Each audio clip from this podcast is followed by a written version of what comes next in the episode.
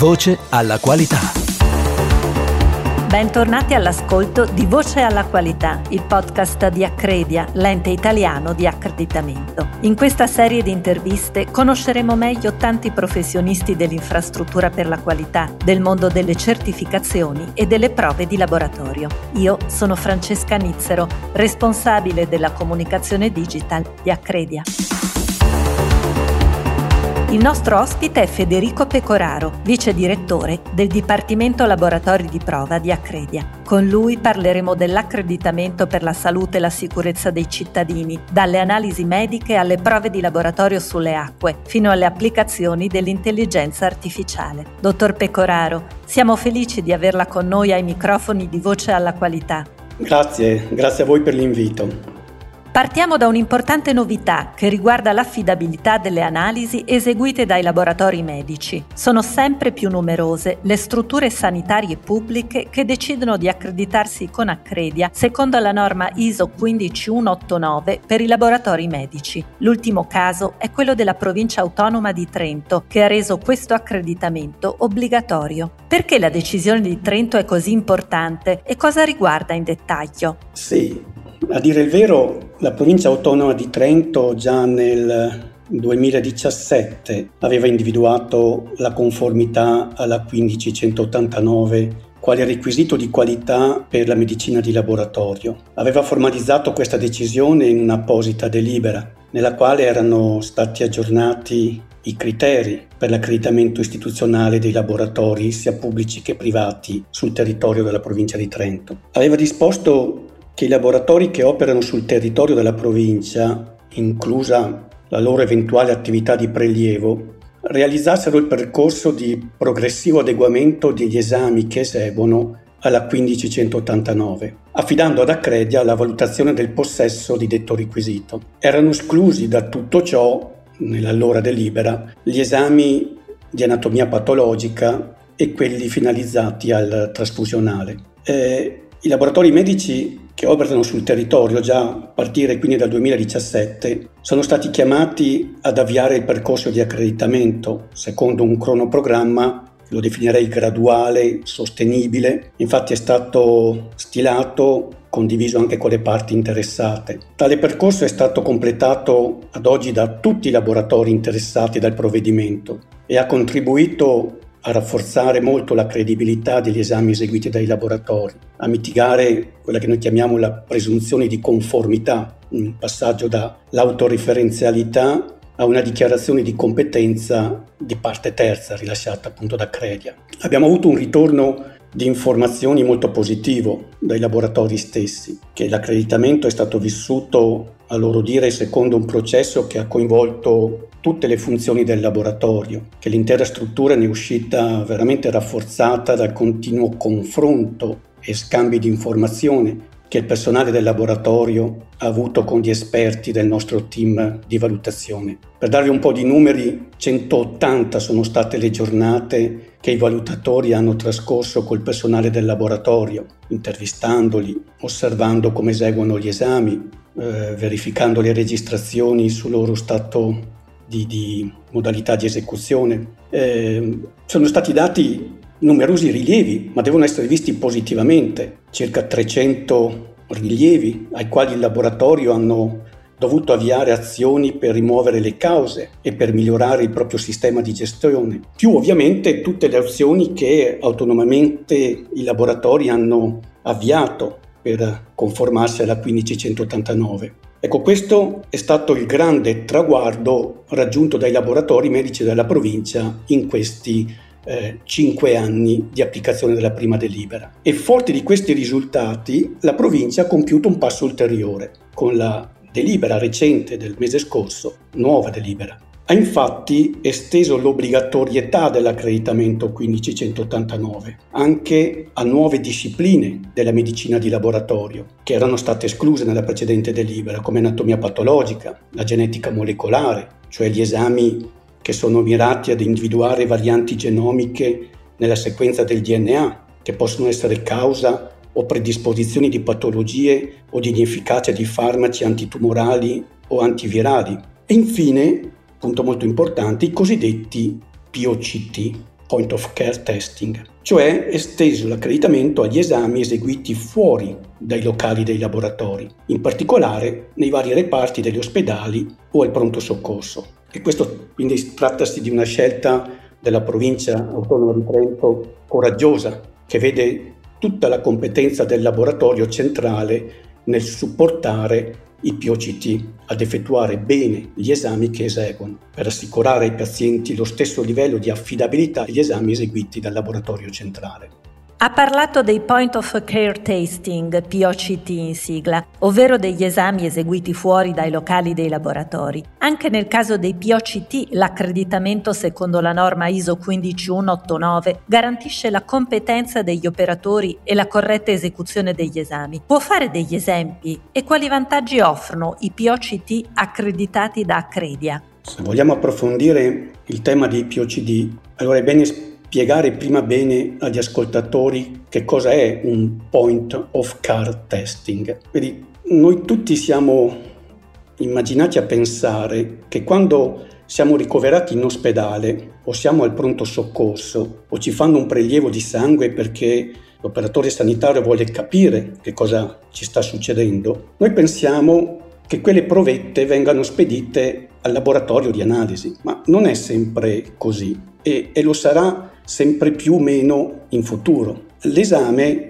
sempre più viene eseguito adesso negli stessi locali dove si è ricoverati. Se si è pronto soccorso, ad esempio nel locale attiguo mm, del pronto soccorso e spesso dallo stesso operatore sanitario che ha eseguito il prelievo, cioè l'infermiere. Ecco, questo esame eseguito fuori dalle mura del laboratorio si definisce Point of Care Testing che in sigla appunto POCT. Adesso per chi non piace usare la parola inglesi, eh, lo traduciamo dicendo esame eseguito nel punto di cura del paziente. Ora, gli esami eseguiti in sedi decentrate rispetto al laboratorio dove tradizionalmente l'accreditamento diagnostico inizia, sono in continua crescita perché eh, rispondono alla crescente domanda dei professionisti sanitari che hanno in cura i pazienti di ottenere risultati rapidi, perché questa è la loro richiesta. E soddisfare questa richiesta di rapidità è ora possibile e in continua evoluzione grazie alle frontiere della tecnologia. Guardate che sono ormai in commercio apparecchiature, il loro termine tecnico è dispositivi diagnostici compatte, di piccole dimensioni, portatili, con un elevato grado di automazione di facile utilizzo e quindi utilizzabili da personale non di laboratorio, cioè non da persone che hanno fatto un percorso scolastico specifico su come eseguire bene, con apparecchiature soddisfatte, questi esami. Oggi i sistemi POCT rappresentano già il 30% dei dispositivi diagnostici. Proprio per le ragioni che ho detto, si sono diffusi là dove serve un risultato immediato dell'esame del sangue. Li troviamo nel pronto soccorso, nei reparti di terapia intensiva, nelle sale operatorie, nelle ambulanze, anzi ormai nelle eliambulanze, nelle visite a domicilio, nelle carceri. Lo abbiamo visto anche nella pandemia con il Covid, ne abbiamo trovati nei parcheggi, negli aeroporti, nelle farmacie. Stiamo parlando di una previsione di mercato pari livello globale, sono questi dati che ho, di 50 miliardi di dollari entro il 2025 per potenziare questa tipologia di esami. Ora, entrando nel merito, la loro esecuzione richiede un modello organizzativo che renda i risultati di questi esami affidabili al pari di quelli eseguiti all'interno delle mura del laboratorio e questo modello di affidabilità dei risultati è indicato nella nuova ISO 15189 uscita a fine 2022, mm, l'abbiamo conosciuta all'inizio del 2023, che pone la salute, la sicurezza e i diritti del paziente la condizione primaria, indipendentemente dal luogo dove l'esame è eseguito. E questo modello prevede il supporto del laboratorio alle strutture che eseguono gli esami. E, e, e come avviene questo supporto? Com'è questo, questo modello? È praticamente il laboratorio definisce i, i, praticamente le, le, modalità di eh, controllo qualità dei risultati. Eh, il laboratorio deve supportare il personale del POCT emettendo o verificando l'idoneità delle istruzioni di lavoro, verificando le prestazioni delle apparecchiature, consigliando quelle da acquistare, perché in questo modello la, la, consapevolezza è che d'altro canto chi meglio del laboratorio medico, che è stato il luogo dove gli esami sono eseguiti per definizione, chi meglio di lui può fare questo supporto al personale che esegue gli esami nei punti di cura dei pazienti. Però per farlo bene c'è un iter da seguire,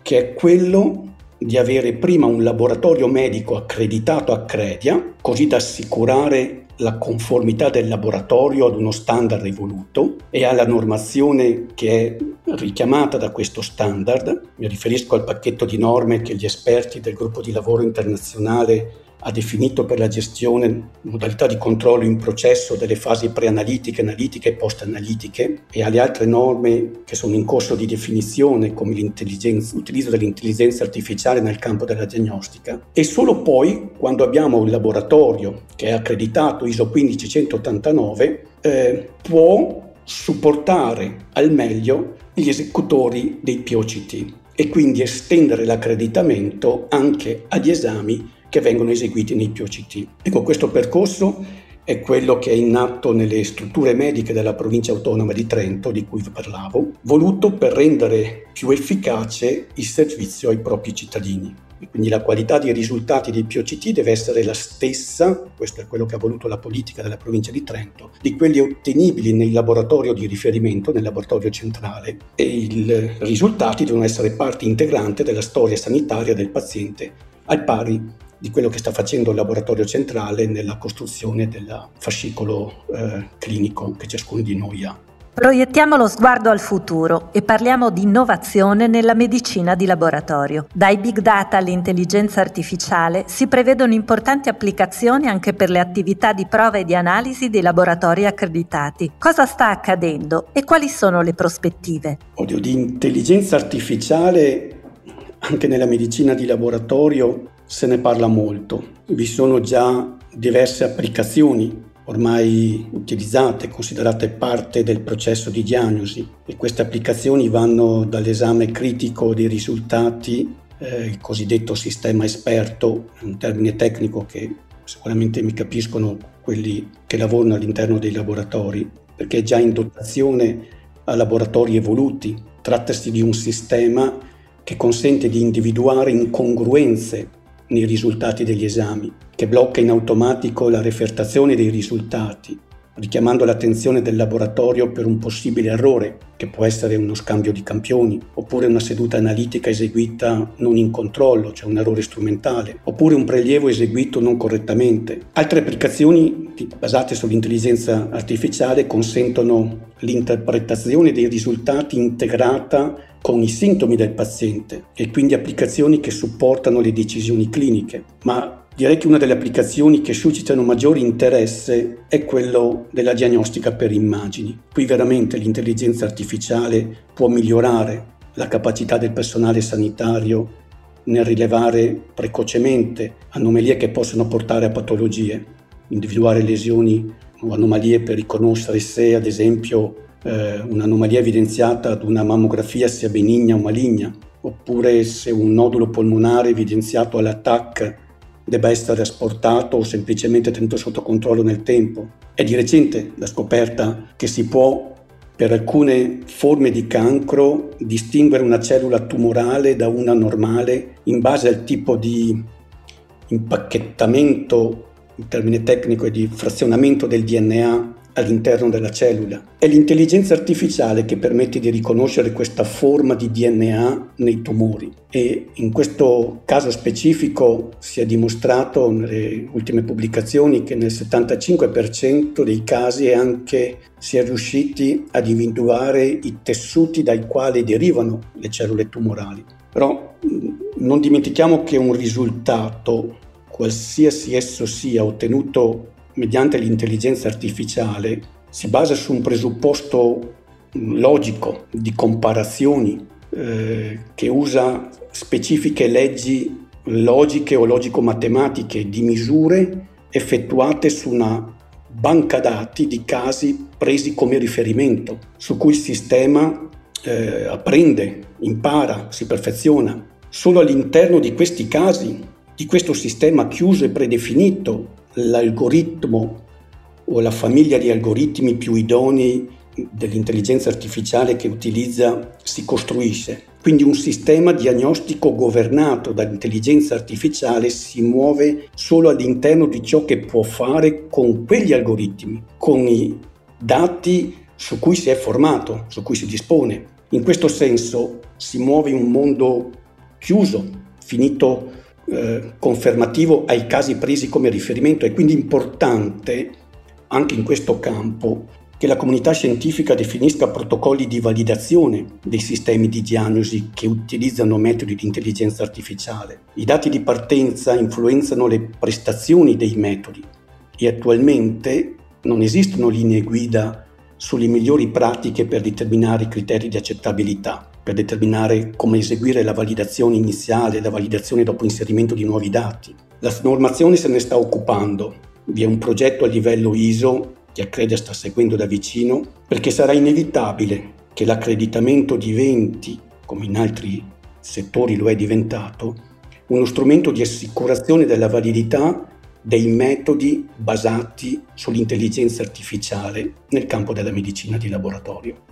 Ma le garanzie dell'accreditamento per la salute e la sicurezza riguardano anche la nostra risorsa più preziosa, l'acqua che consumiamo ogni giorno. In questo ambito sono le prove accreditate secondo la norma ISO IEC 17025 a garantire acque pulite e salubri. Ci spiega le novità del decreto legislativo numero 18 del 2023 sulle acque destinate al consumo umano? Ma qui siamo però su uno schema di accreditamento diverso. Ci riferiamo in questo caso ai laboratori di prova, non ai laboratori medici, per la quali la norma di riferimento è la 17025 e non la 15189 di cui mi riferivo prima. L'accreditamento 17025 delle prove eseguite sulle acque che escono dai nostri rubinetti era previsto già nel decreto del 14 giugno 2017, secondo un cronoprogramma indicato nell'allora circolare del 27 maggio 2019 che è stata emessa dalla Direzione Generale della Prevenzione Sanitaria del Ministero della Salute, che prevedeva l'accreditamento graduale delle prove nel periodo 2019 metà 2021, periodo che è stato poi esteso di un ulteriore anno da una seconda circolare per i motivi della pandemia. Il nuovo decreto ha confermato l'accreditamento ma lo ha esteso ad ulteriori prove rispetto al precedente. E per queste nuove prove il cronoprogramma che è stato condiviso nel recente workshop organizzato dal Ministero della Salute e l'Istituto Superiore di Sanità di concerto con Accredia prevede nell'immediato l'estensione dell'accreditamento eh, oltre alle prove previste dal precedente decreto al colorito, la legionella, qualora determinati con metodo analitico anche l'acrilammide, vinilcloruro, l'epicloridina e invece c'è un periodo transitorio per la determinazione dei colifagi somatici, bisfenolo,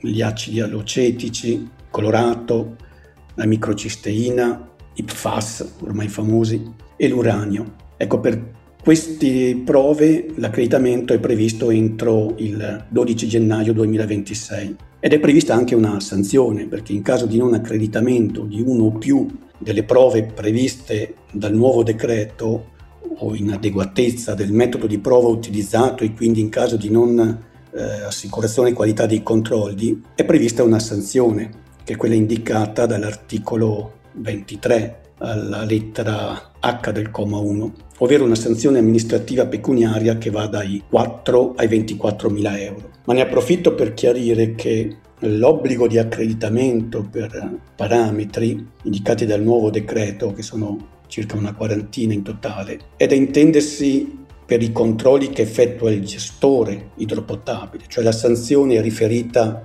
riguarda il gestore non nel laboratorio. In sintesi non vi è l'obbligo per un laboratorio di accreditare tutti questi parametri, è il gestore che deve avvalersi per i controlli che effettua di laboratori accreditati per i parametri per i quali il decreto ne prevede l'accreditamento. Esempio, se il laboratorio del gestore idropotabile non è accreditato per la legionella, non è che questo laboratorio obbligatoriamente deve accreditarsi per la legionella, è il gestore che per questa specifica determinazione si rivolgerà ad un altro laboratorio oppure il laboratorio che normalmente utilizza, che non è accreditato per la legionella, previo accordo col gestore, farà eseguire la determinazione della legionella ad un altro laboratorio che ovviamente dovrà essere accreditato per la legionella. Poi ci sono altre novità che riguardano i laboratori. Mm, dico che riguardano i laboratori perché il decreto introduce molte novità rispetto al precedente, ma la maggior parte di queste novità riguardano il gestore e si riferiscono in modo particolare ai piani di sicurezza dell'acqua, che qui però non, non tratterò perché non riguardano i laboratori. Dicevo altra novità che riguarda i laboratori è la modalità di presentazione dei risultati che è stata allineata alle regole definite dalla metrologia. Si è voluto nel nuovo decreto separare la regola di presentazione dei risultati delle misurazioni, che prevede gli arrotondamenti con numero di cifre congruenti con l'incertezza con cui il laboratorio effettua le misurazioni, da quella che deve essere applicata invece come regola nella fase successiva di utilizzo del risultato, che segue appunto le regole della, previste dal decreto che sono le cosiddette regole decisionali. Infine è prevista la certificazione accreditata dei reagenti chimici dei materiali filtranti che vengono impiegati nel trattamento delle acque. Tale obbligo però entrerà in vigore non nell'immediato e sarà meglio definito in base a quello che sta succedendo a livello europeo con la nuova direttiva che è in corso di definizione. Quindi per concludere, l'accreditamento continua ad essere uno strumento valido è utilizzato dalle autorità competenti per stabilire il livello di competenza, il livello di imparzialità e di buon funzionamento organizzativo di chi deve assicurare un grado elevato di protezione degli interessi pubblici, in questo caso dai laboratori che analizzano l'acqua che esce dai nostri rubinetti e dei produttori di materiali che vengono a contatto con l'acqua che beviamo. Grazie, dottor Pecoraro, è stato un piacere averla con noi. Grazie davvero e rimango a disposizione per ulteriori approfondimenti. Grazie di nuovo. Questa puntata di Voce alla Qualità termina qui. Per leggere l'intervista al dottor Pecoraro, vice direttore del Dipartimento Laboratori di Prova, visita anche il sito accredia.it o leggi la nostra newsletter. Voce alla Qualità vi dà appuntamento alla prossima intervista. Un saluto da Francesca Nizzero. Voce alla Qualità.